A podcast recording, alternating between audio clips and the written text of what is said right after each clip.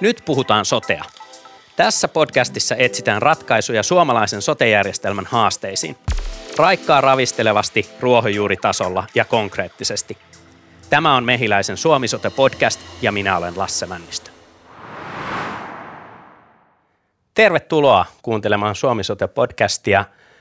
Mulla on tänään studiossa tiukat talousosaajat julkiselta sektorilta Ville-Veikko Ahonen – joka on tehnyt pitkän uran valtiovarainministeriössä kansakunnan kirstuvartijana ja tällä hetkellä toimit valtiovarainministeriössä muutosjohtajana liittyen tähän sote-uudistukseen ja hyvinvointialueiden aloitukseen. Lämpimästi tervetuloa. Kiitoksia. Ja Ville Veikon lisäksi studiossa on Olli Naukkarinen, joka toimii Kantahämeen hyvinvointialueen johtajana ja myös aiempi pitkä tausta julkissektorilta Järvenpään kaupunginjohtajana Lappeenrannan talousjohtajana, joten varmasti saadaan tästä talouskeskustelu virjäämään. Tervetuloa Olli. Kiitoksia, kiitoksia.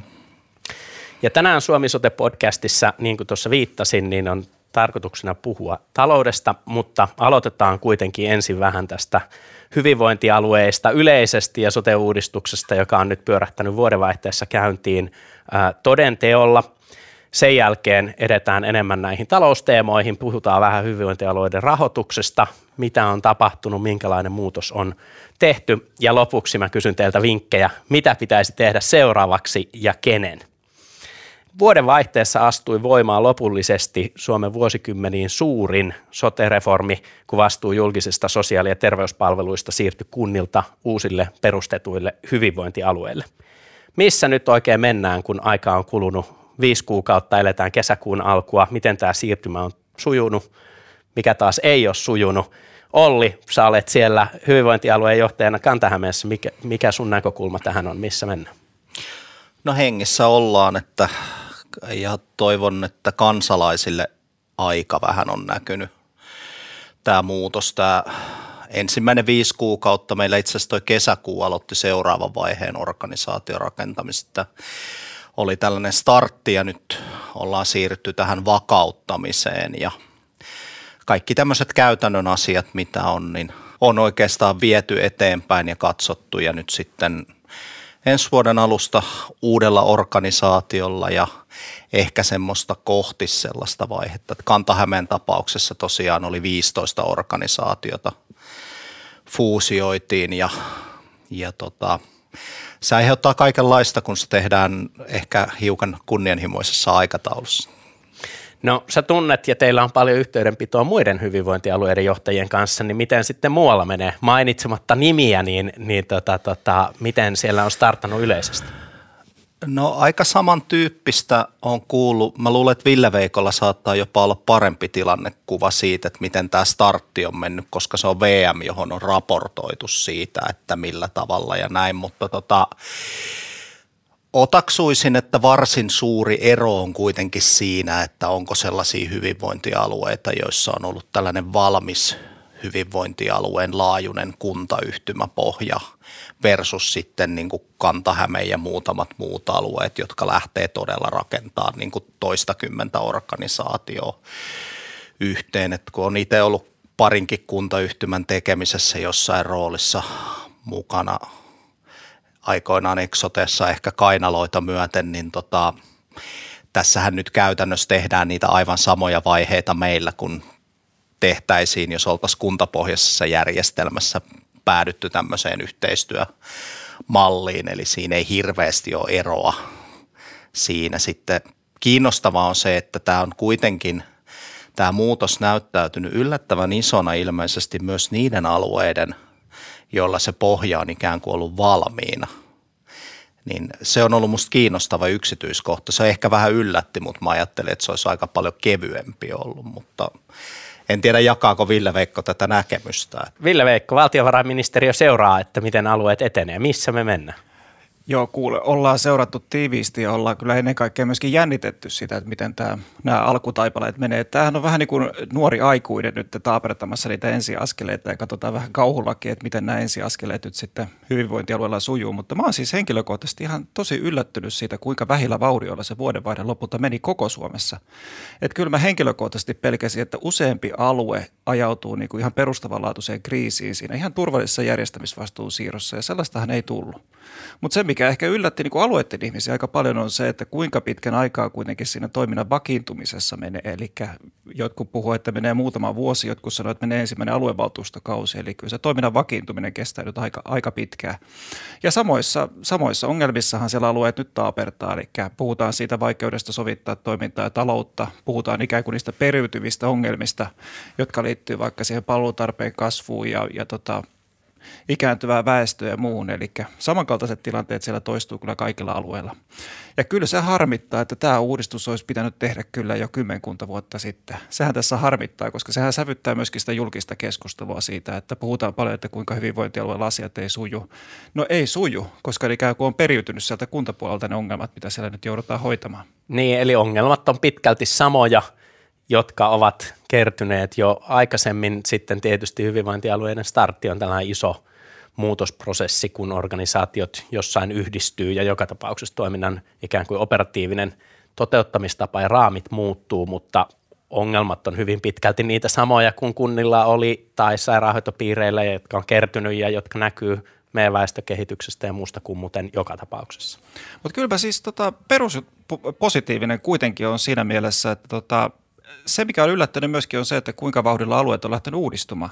Et mä ajattelin, että tässä olisi mennyt niin kuin ensimmäinen valtuustokausi ihan pelkästään siinä vakiintumisessa, mutta onhan meillä aika upea tilanne nyt, että kaikki alueet itse asiassa rakentaa tulevaisuusohjelmia, miettii järjestämissuunnitelmia tai muutosohjelmia, joilla ne lähtee sitä toimintaa uudistamaan. Ja ne on itse asiassa sisällöllisesti just sitä, mitä pitääkin olla. Et siellä mietitään sitä niin kuin – perustason vahvista, en, vahvistamista, ennaltaehkäisyä ja myöskin niitä talouden puolia, eli miten se talous saadaan tasapaino ja rönsyt karsittua. Eli niin kuin VM-näkökulmasta just oikeita asioita tehdään alueella tällä hetkellä. No valtiovarainministeriö ohjaa sosiaali- ja terveysministeriö myös hyvinvointialueita selkeästi vahvemmin jo lain tasolla. Kuin ja mitä, sisäministeriö. Ja sisäministeriö myös pelastustoimen osalta ennen kaikkea, kuin mitä kuntia on ohjattu. Tietysti lainsäädäntö on antanut tietyt vaatimukset kunnille, miten palvelut pitää järjestää, mutta esimerkkinä hyvinvointialueiden lainanottamiselle tai tietyille talouspäätöksille on asetettu ikään kuin tiukemmat raamit ja hyväksyntämenettelyt. Miten tämä niin kuin, tota, ohjaus kautta dialogi on käynnistynyt tältä osin? No itse asiassa mä saan ihan näppylöitä aina, kun puhutaan sanasta ohjaus, koska mä luulen, että aika monelta on mennyt niin ohi ihan se perusajatus, joka tässä niin uudistuksessa on ollut. Ja kyllä se on ollut se, että me ollaan luotu ne uudet, voisiko sanoa itsehallinnolliset järjestämisvastuulliset tahot. Ja jos vähän leikittelee sanoilla, niin kyllä mun niin ideologiassa se itse asiassa hyvinvointialue ja se varsinkin sen poliittiset päättäjät, niin kyllähän ne on sen ohjauksen ydin jos miettii, että meillä ei niin kuin aiemmin niin kuin kuntapohjaista järjestelmää, niin koko alueen tasolla ohjannut oikeastaan kukaan. Mutta nyt meillä on itse asiassa se ohjaaja. Ja mun mielestä se on niin kuin ensikädessä kuitenkin se, tota, se hyvinvointialueen poliittiset päättäjät, jotka sitä toimintaa ohjaa ja vastaa siitä niin kuin yhteensovituksesta. Ja tämä on itse asiassa myöskin niin hyvinvointialueen laki itse asiassa aika kova koodattu. Ja mun mielestä ei pidä niin kuin ylikorostaa myöskään sitä valtion merkitystä tässä niin kuin ohjauksessa. Että oikeastaan niin kuin valtion merkitys tulee siinä, että se hoitaa ne omat lakisääteiset tehtävät, jotka on sillä laissa määrätty niin kunnolla. Eli tekee tehtävälainsäädäntöä, huolehtii siinä, että se alueiden rahoitus toteutuu ja rahoitusperiaate toteutuu, tekee tarvittavat niin kuin muutokset vaikka lainanottovaltuuksiin, ohjaa investointeja, jossa on se idea siitä, että sitä velkaantumista estetään ja varmistaa myöskin se vaikka se rahoituksen riittävyyden ja lisärahoitukset. Ja nämä on niin kuin ikään kuin kova koodattu VM-tehtäväksi, että kyllä mä välttäisin sellaista puhetta siitä, että me alettaisiin niin mikromanageraamaan, että ei ainakaan VMssä tällaista puhetta ole ollut. No mä vähän allekirjoitan tuota Ville Veikko asiaa niin kuin VM puolelta, että te ette ehkä niin paljon mikromanageraa, mutta Mä en kyllä näistä muista ministeriöistä valitettavasti voi sanoa samaa ja kyllähän toi koko lainsäädäntö on täynnä sellaista tavaraa, että miten tehdään. Lähtien siitä, että hyvinvointialueen strategian täytyy sisältää nämä asiat. Miksi meillä ei osakeyhtiölaissa lue, että osakeyhtiön strategian täytyy sisältää nämä ja nämä asiat. Tämä tilanne on vähän semmoinen, että jos, jos mä asuisin omakotitalossa ja lapsilla olisi semmoinen trampoliini, niin sieltä tulisi sitten appivanhemmat käymään.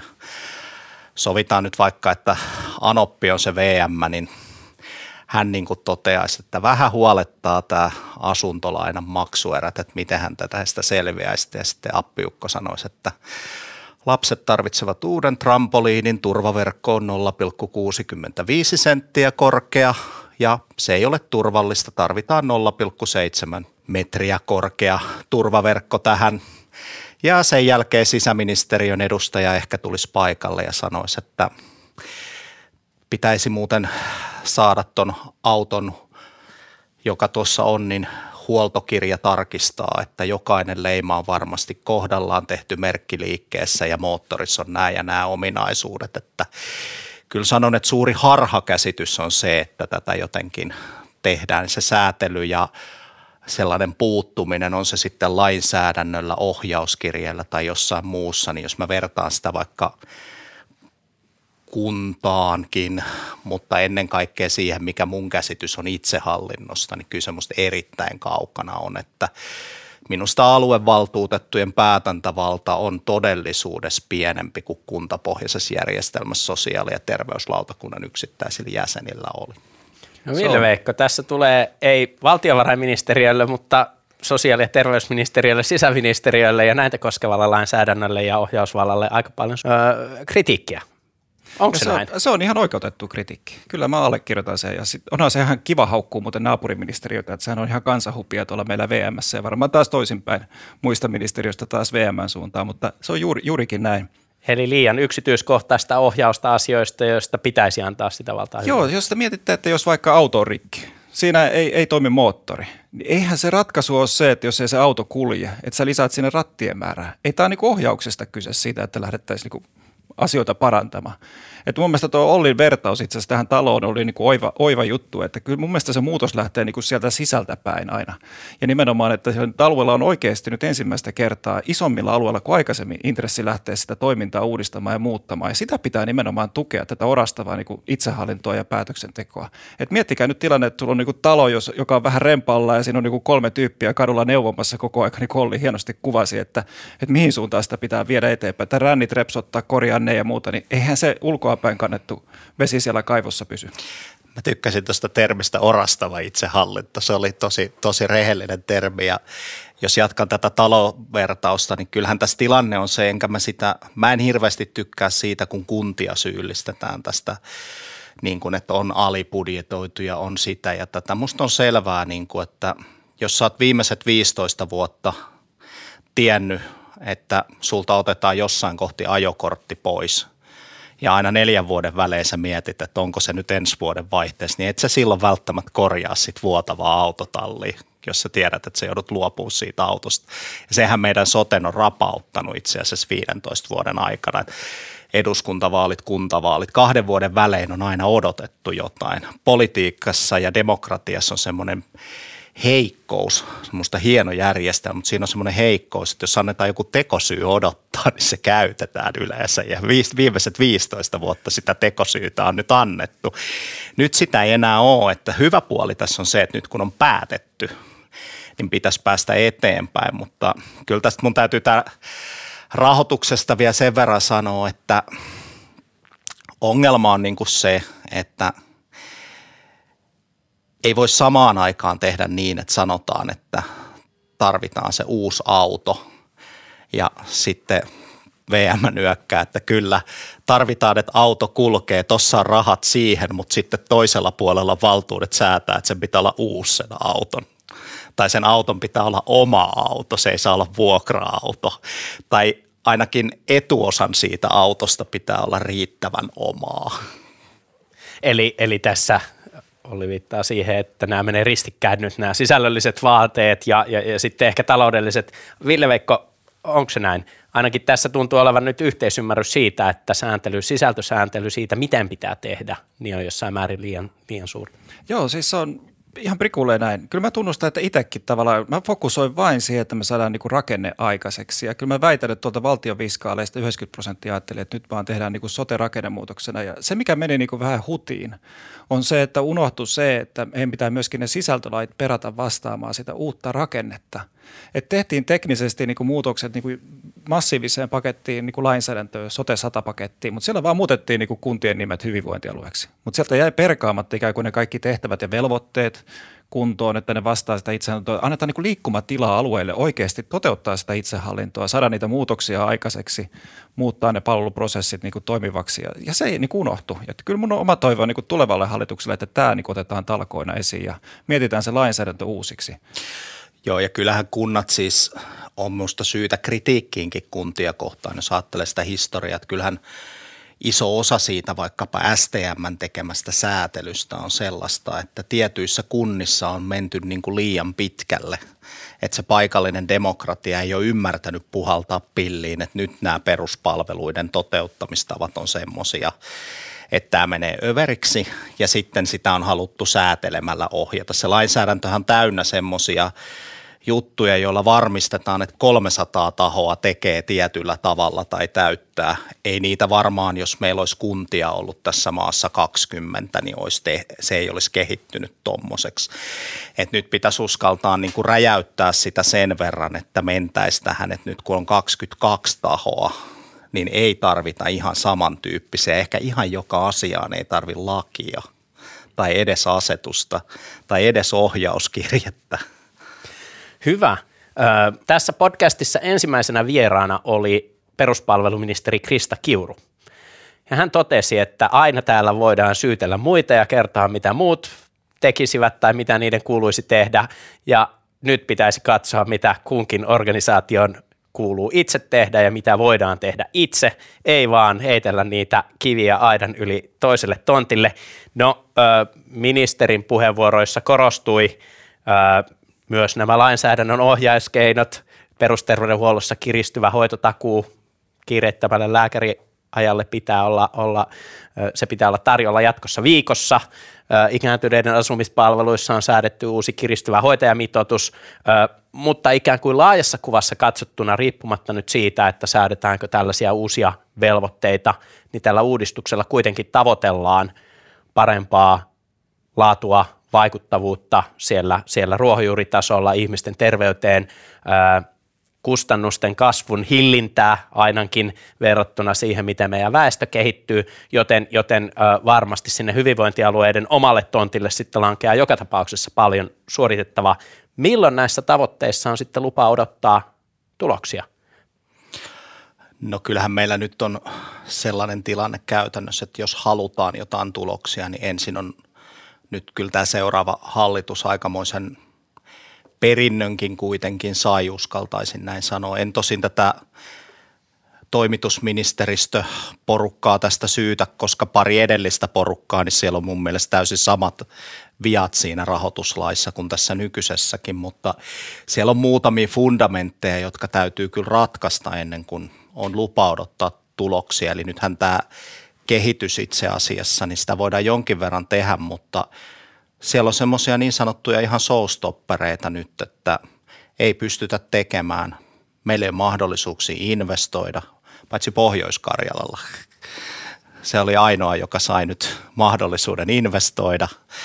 Ja sitten tota, meillä ei ole niin kuin ne kannustimet, joita tämä on, niin se, se on mun mielestä semmoinen, mikä täytyisi penkoa koska vaikka sotessa aina puhutaan siitä, että, että rahaa ei saa sanella, niin mä oon samaa mieltä, että se ei saisi sanella ja niin kuin haetaan muuta, mutta todellisuudessa sitten kun ollaan tämmöisessä, se on ihan sama mikä organisaatio on, niin se rahoitusjärjestelmä ja siihen liittyvät kannustimet niin kuin ohjaa sitä ja niitä pitäisi musta voimakkaasti muuttaa. Me saadaan nämä rakenteet kyllä kuntoon ja me saadaan se niin, kuin niin että tätä on varmaan vähän helpompi ohjata tuolta niin kuin Arkadian keskuskomitean toimesta. Ainakin siinä voi olla joku hallinnan tunne, mutta se mitä sinne niin kuin kansalaiselle asti näkyy, niin siellä on nyt monta sellaista asiaa, joita niin kuin täytyisi päästä korjaamaan ja kyllä siihen mun mielestä on ihan niin kuin lainsäädännöllisiä esteitä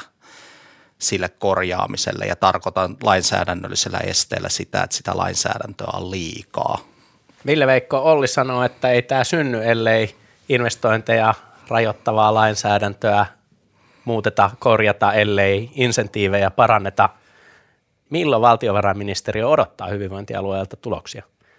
Mä luulen, että me joudutaan odottamaan niitä jo paljon aikaisemmin kuin me itse asiassa kukaan meistä ajattelikaan, eli itse asiassa tässä ja nyt. Mutta itse asiassa vielä noista niin tämän uudistuksen tavoitteiden toteutumista, niin kyllä mä itse asiassa näen, että orastavasti niitä on alkanut jo toteutumaan. Että kyllähän se yhdenvertaisuus on ollut se yksi keskeinen tavoite, ja tähän on alkanut toteutumaan niin kuin alueen sisällä. Ihan siis pieniä askeleita. Asiakasmaksut yhtenäistyy, tuet yhtenäistyy, ja siinä vaiheessa, kun ollaan niin kuin yksi yhteinen työnantaja, niin myöskin se henkilöstö pystyy liikkumaan niin kuin paremmin siellä alueen sisällä, ja pystytään pitämään myöskin toimipisteitä auki, joka on varmaan se ykköshuoli, että pystytäänkö edes ne palvelut niissä nykyisissä toimipisteissä tarjoamaan.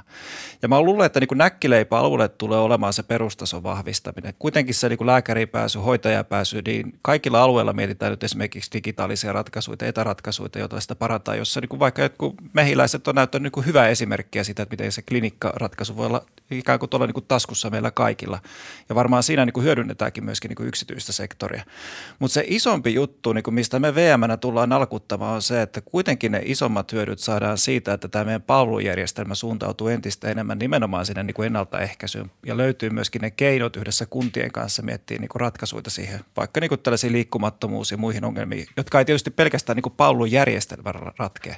Mutta pitkä vastaus, mutta mä luulen, että niin kuin lyhyellä aikavälillä alkaa jo syntymään niin kuin taloudellisia hyötyjä. Mutta kuinka me ikään kuin, niin kuin tässä mediamylläkässä, kun kaikki kritisoi ja, ja toteaa, että uudistuksella ei ole mitään niin kuin hyötyjä, niin pidetään yllä sitä, että itse asiassa tässä mm. tapahtuu niin kuin hyviä, hyviä asioita tämä on kumminkin yhteiskuntapolitiikkaa. Sote on aina yhteiskuntapolitiikkaa, vaikka nyt mitä väitettäisiin.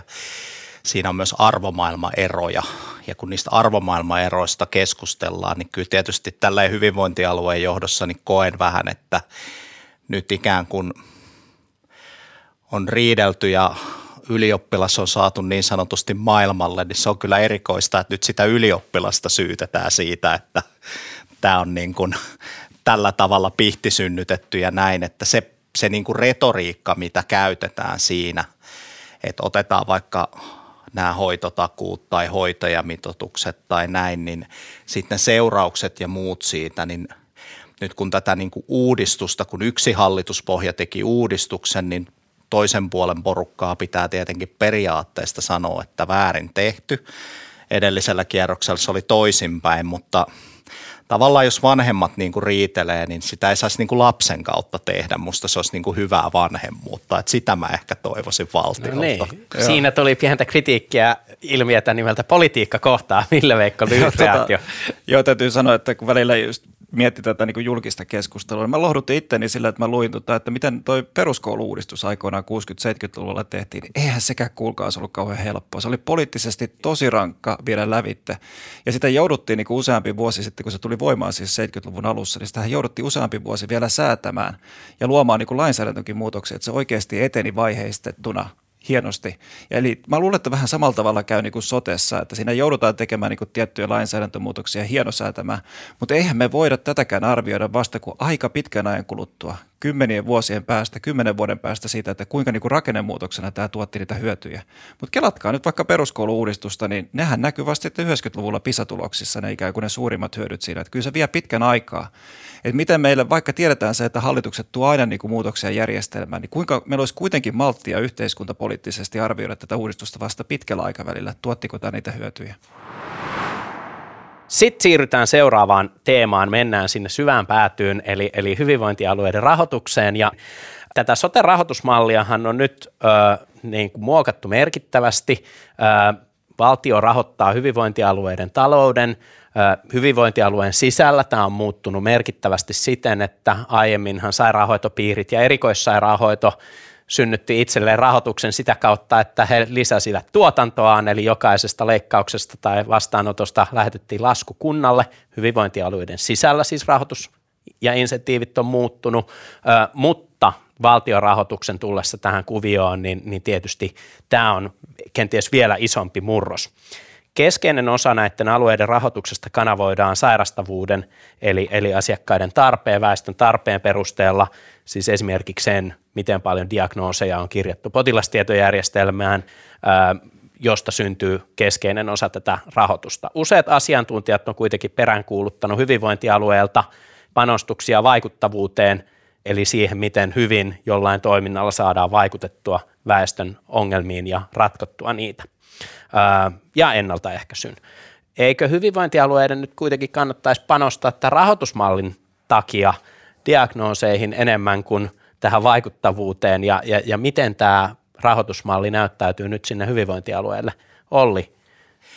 Meillähän on tavallaan valtion maksama vakuutuspohjainen järjestelmä, mä ajattelen, että kyllähän se väestöpohjan suuruus on ratkaisevin tekijä. Ei se sairastavuus, se on yksi tekijä, mutta ikä ja väestön määrähän on itse asiassa se, mikä eniten merkkaa tässä rahoituspohjassa, jos mä oikein muistan. Ja siihen sairastavuuteen liittyy semmoisia kaikkea, että jos mä olisin ikään kuin että jos hyvinvointialue toimisi niin kuin liikeyritys, niin mä varmaan laittaisin tuonne Riihimään ja Hyvinkään rajalle semmoisia mainoksia, missä oli, että onko sinulla mahdollisesti, onko sinulla näitä oireita, tule diabetesdiagnoosiin. Mutta että tähän niin kuin vakuutuspohjaisuuteen ja siihen, niin musta niin kuin kannustimissa ja muissa, niin rahoitusta pitäisi jakaa niin kuin sillä perusteella, että ne on semmoisia asioita, joihin se toimija voi vaikuttaa. Ja mä oon pohtinut, että kuinka paljon mä voisin siihen asukasmäärään Kantahämeessä sit vaikuttaa. On mulla siihen jotain konsteja, mutta aika vähän. Eli me ei olla ihan siinä, että käynti on näin ja lähetetään käynnistä lasku vakuutusyhtiöön, mutta eräällä tavalla palveluiden järjestämisvastuullisen näkökulmasta me ollaan vakuutuspohjaisessa järjestelmässä. Lille Veikko, miten tämä rahoitusmalli toimii? Onko tässä ongelmia kannustimien tai insentiivien näkökulmasta? Totta kai on. Mutta miettikää se, että mitä varten tämä niinku rahoitusjärjestelmä on. Niin ei tätä luotu, eikä ole voitu luoda niinku tekemä, niinku kannustamaan, kannustamaan ja tekemään sitä niinku vaikuttavuutta. Että kyllähän tämä rahoitusmalli heijastelee meidän perustuslakia siitä, että niinku viime kädessä ne riittävät sosiaali- ja terveydenhuollon palvelut pitää olla turvattu. Ja siitä johtuu se tarveperusteisuus ja sen ikään kuin tällaisen kannustavuuden heikkous. Mutta en mä ole kuitenkaan törmännyt vielä niinku yhteenkään tota, vaikkapa hyvinvointialueen päättäjää, joka lähtisi miettimään sitä, että kuinka vaikkapa niksutellaan ja naksutellaan kirjauksia tietojärjestelmiin ja THL-rekistereihin, jotta saataisiin niinku enemmän rahaa. Kyllä sitä tehdään tällä niin, hetkellä. Sanotaan näin, että minä olen. Aika, minäkin olen. Eli mä voin sanoa, että meillä tulee tässä tulevan vuoden vaihteessa, mekin tilattiin semmoinen selvitys ihan järjestelmätoimittajalle, että miten meidän eri kuntien kirjaukset menee. Siellä oli valtavia eroja ja kyllähän meille tulee semmoinen hauska tilasto tämän vuoden lopun perusteella, kun hyvinvoin hallinnollinen uudistus räjäytti sairastavuuden. Niin tulee tapahtumaan, koska me ollaan nyt kaikki sen rahan perässä siellä. Mut. Jokainen alue on penkonut ne tila, tietojärjestelmät ja tekee tätä. Kyllä sitä Ville Veikko ihan oikeasti mä, nyt mä, tapahtuu. Mä en halua olla kyynikko, mutta mutta jopa minä, siis täysin ulkopuolelta seuraavana tähän sillä tavalla on tietysti törmännyt, että, että kun nämä tietojärjestelmät toimii eri tavalla – ja myös ne kirjauskäytännöt toimii eri tavalla, niin tosiasiassa meillä on valtakunnassa valtavia eroja siinä, miten jokin sairastavuus tulee näkyviin siinä, miten on aiemmin toimittu. Ja mä olen varma, että tässä mallien harmonisoinnissa, jota hyvinvointialueet nyt tekevät, niin tässä suhteessa harmonisoidaan varmasti sen mukaan, mikä se rahoituksellinen insentiivi on. Sittenhän hassua tässä mallissa on se, että kun kaikki tekevät tämän – niin sitten se lakkaa toimimasta, kun jaetaan joka Eikö tapauksessa sitä sataa samaan Tähän just on oikein. Kyllä, siis varmasti kaikki panostaa siihen, mutta sehän on se, mitä on haettukin. Että, ja tota- Diagnoosit. Tota, ja, ja mä muistutan siis sitä, että se, että ne asiat kirjataan oikein, niin ei johda siihen, että se rahoitus absoluuttisesti kasvaa. Et sinälläänhän meillä on edelleenkin kustannuspohjainen malli, jossa ikään kuin se rahoitus nousee vuosittain tietyllä niin kuin mekaanisella tarkoituksella. Siihen ei ne kirjaukset vaikuta, vaan rahoitushan nousee ikään kuin toteutuneiden kustannusten mukaan, palvelutarpeen kasvun mukaan, erilaisten indeksien mukaan. Eli ainoastaan se kirjaaminen vaikuttaa siihen, että kuinka se raha ikään kuin oikeudenmukaisesti jakautuu eri puolille Suomea näiden kriteereiden perusteella. Eli sinällään meillä niin kuin edelleen on tietyllä tavalla niin kuin kustannuspohjainen malli tässä rahoituksessa, mutta siinä on näitä ikään kuin tällaista ikään kuin laskennallisuuden elementtejä siinä jakautumisessa. Niin ja siis siinä on kaikenlaisia elementtejä, että tuossa juuri kuulin, että esimerkiksi digitaaliset käynnit ei kuitenkaan kirjaudu siihen pohjaan, eli niitä ei oikeastaan kannata nyt sitten tuottaa. STM tavoitteena on kyllä, että 35 pinnaa tuotetaan. Meidän oma tavoite olisi, että 40 pinnaa. Mä oon nyt miettinyt, että pitääkö mut vaihtaa se nollaan, koska rahoituspohjaisesti mulla on niin kuin kannustin siihen, että mä en enää tuota niitä digitaalisia käyntejä. Ongelma tai se juurisyy musta on siinä, että – tämä järjestelmä on alun perin tehty semmoiseen, että varmaan viitisen miljardia jaettiin 300 osoitteeseen ja sitten siinä oli erilaisia tasausjärjestelmiä ja verotusoikeus, joka tasotti tätä. Nyt kun sillä jaetaan kohta 25 miljardia, niin ne kaikki virheet, mitä siellä on, niin ne tulee näkyviin, kun siinä on viisi kertaa enemmän rahaa. Ja sitten kun se jaetaan 22 osoitteeseen – niin ne tulee entistä paremmin näkyviin. Että kyllä tämä musta niinku toteuttamiskelvoton siis on tämä malli.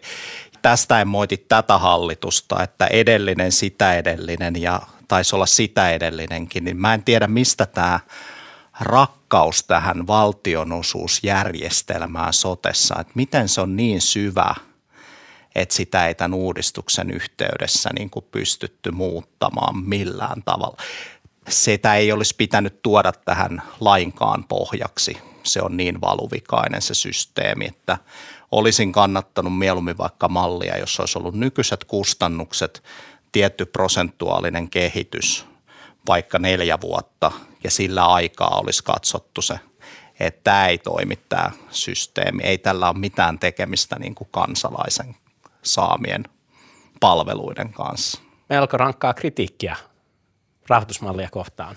Miten, onko tätä arvioitu VMssä, että et millaisia insentiivejä tai mil, ikään kuin seurattu, mitä nyt alkuvuonna on tapahtunut tämän rahoitusmallin ikään kuin näkökulmasta?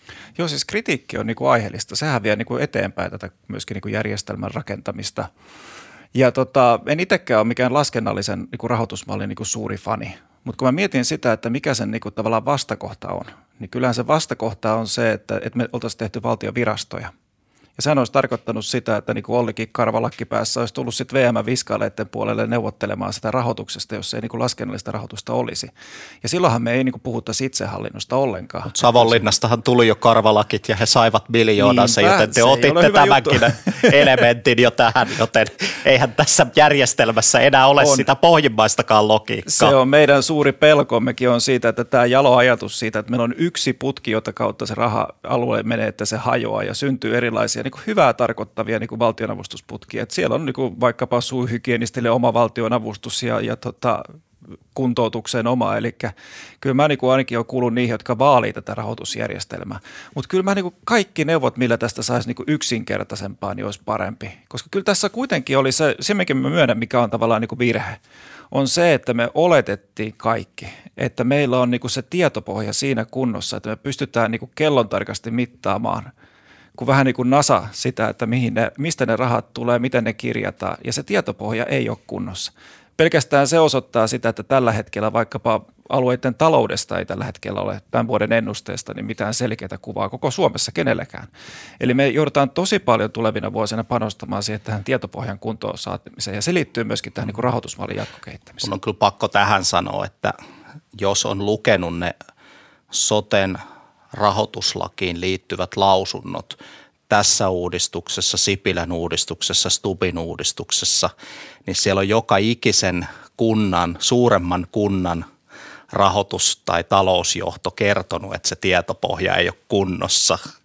Eli kyllä siinä mun mielestä on menty vaan poliittisen tarkoituksenmukaisuuden mukaan ja mä ymmärrän sen ihan hyvin, että siitä niin kuin, minusta tässä on kysymys ja minusta se on ihan hyvä sanoa ääneen, että nähtiin tärkeämmäksi tehdä tämä uudistus.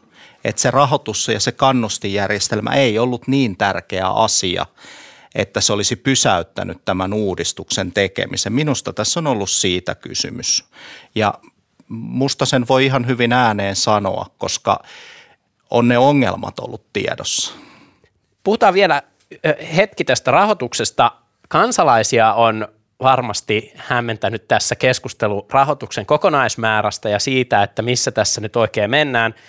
Hyvinvointialueiden aloituksesta ei kauan ehtinyt kulua. Itse asiassa osa hyvinvointialueista taisi aloittaa jo viime vuoden puolella ennen kuin varsinaisesti palvelut oli niille siirtynytkään. kun he jo vaativat lisärahoitusta ja totesivat, että sotesta puuttuu pari miljardia koska tietojärjestelmiä joudutaan yhtenäistämään ja palkkoharmonisaatio toteutuu ja niin edelleen ja niin edelleen. No tällä hetkellä nyt valtion synnytetään uutta hallitusta, säätytalolla neuvotellaan, siellä osa puolueista ainakin pitää yllä keskustelua siitä, että, että sotesta pitäisi leikata miljarditolkulla. Mitä tästä kaikesta nyt pitäisi ajatella, jos ei mennä siihen, miten hyvinvointialueet rahoitetaan, vaan, vaan siihen, että, että valtio velkaantuu, valtion talous on haastavassa tilanteessa ja toisaalta sitten taas hyvinvointialueet, jotka tuottaa meille tärkeitä peruspalveluita, niitä perustuslain turvaamia peruspalveluita, sanoo, että miljardeja puuttuu. Valtiovarainministeriö varmaan seuraa tätä keskustelua nyt, nyt ikään kuin jossain siinä osallistuen ja antaen infoa. Mikä on VM-näkökulma, Ville Veikko? No jos me jotain tiedettiin, niin me tiedettiin, että tämä narina syntyy. Me kyllä tiedettiin ihan tasan tarkkaan, että tästä syntyy niin sanottu mankumistalous. Että hyvinvointialueet on jatkuvasti kroonisesti huolissaan siitä, että rahat ei riitä palveluihin ja meillä on tosi vaikea valtiolla osoittaa, että ne, ne ovat ihan riittävät ne rahat siellä. Tämä me tiedettiin niin kuin etukäteen. Mutta kyllähän se, mikä sanon ihan suoraan, että jos jotenkin olisi voinut vaikuttaa niin uudistuksen vuoteen, niin ei yhtään helpottanut se, että uudistus tuli voimaan niin vaalivuotena. Eli kyllähän se vaikutti myöskin siihen keskusteluun sitä rahoituksen riittävyydestä. Ei, ei liene mikään varmaan suuri valtakunnan salaisuus, että meillä VMShän se perusintressi on pitää hyvinvointialueet taloudellisesti riittävän tiukilla. Ja kyllä mä olen itse myöskin henkilökohtaisesti sitä mieltä, että se on järkevää koska ilman, että niin kuin on taloudellista niin kuin tiukkuutta, niin alueella ei synny päätöksiä. En tarkoita siis vir- viranhaltijan valmistelua, vaan päätöksentekoa. Et kyllä kun oma, oma ammatti on kiertää alueella, niin kyllä aika monella alueella siellä niin kuin johto tuskailee sitä, että päätöksiä ei synny. Jos on vähänkin niin kuin syntyy sitä kuvaa siitä, että talous lähtee paranemaan, alueella on jotain ehkä ylijäämää syntymässä, jota voidaan käyttää. Eli se talous pitää olla riittävän kireä, jotta sitä uudistumista tapahtuu ja myöskin sitä taloutta laitetaan kuntoon. Sitten siirrytään meidän loppuosioon. Mä toivon teiltä, kun te olette todella syvällä tässä sote-uudistuksessa ja seurannut sitä tosi pitkään eri vaiheissa ja eri jaksoissa, mitkä on teidän top kolme toivetta, mitä pitää tapahtua seuraavaksi? Tiiviisti ja napakasti, mitkä on seuraavat askeleet eteenpäin? Eli jos olisit yksinvaltias, niin mitä seuraavaksi muuttaisit tai korjaisit tai säätäisit? Aloittaako Olli? No ehkä mä, kun tämä on mulla ainakin siellä top kolmosessa, niin jossain vaiheessa pitäisi aloittaa keskustelu sosiaalipuolen niin kuin jutuista, että musta tämä kaikki keskustelu on, niin kuin eilenkin oli jopa niin kuin Hiilamon toimesta, niin taas kerran sitä, että kuinka nopeasti pääsee lääkäriin. Kuinka nopeasti pääset lääkäriin saamaan vastauksen, että ole kotona vielä muutama päivä tämän hengitystieinfektion takia meidän pitäisi siis musta kansakuntana itse asiassa vähän hävetä, että kuinka eriarvostava meidän niin kuin lasten terveydenhoito ja lastensuojelun niin kuin tilanne on, että se pitäisi ihan oikeasti korjata. Siinä ei musta edes puhuta miljardeista, eli tota, se on niin kuin mun mielestä se asia, mihin pitäisi ihan oikeasti keskittyä tässä niin kuin aika nopeasti.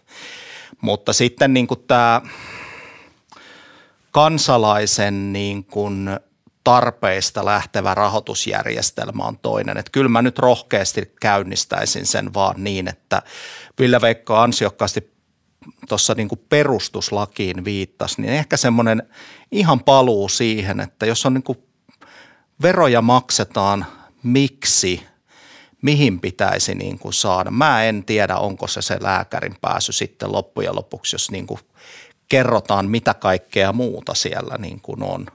Mutta semmoinen kansalaisesta lähtevä, eihän hoitajamitoitus lähde kansalaisesta, se lähtee siitä niin kuin työntekijästä. Tosi hyvä juttu tessipöytään ja muuhun, mutta ehkä raihnaisuus, hyvinvointi, mitä sillä tavoitellaan niin kuin sillä kuviolla.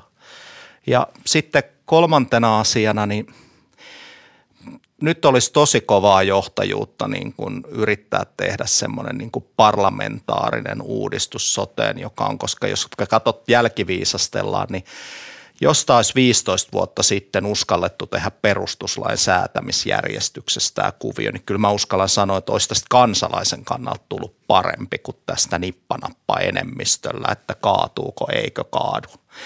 Eli nyt kun tämä on tehty, ja sitten se ennakoitavuus on siinä kun puhuttiin näistä, näistä niin kuin, nyt on tämä, että omaa tuotantoa pitää olla. Viime kaudella oli, että tämän verran pitää olla yksityisellä puolella erikoissairaanhoidossa. Tämä niin kuin ideologia, joka vaaleissa enemmistö yleensä vaihtuu neljän vuoden välein, niin sen yli pitäisi, että päättäjiltä mä niin kuin perään kuuluttaisin semmoista. Kansalaislähtöinen, simppeli järjestelmä, rahoitusjärjestelmä, anteeksi Ville musta se pitäisi räjäyttää. Tulee duunia valtiovarainministeriölle, jos, jos Olli saa päättää. Miten Ville Veikko, mitkä on sun toiveet tai mahtikäskyt?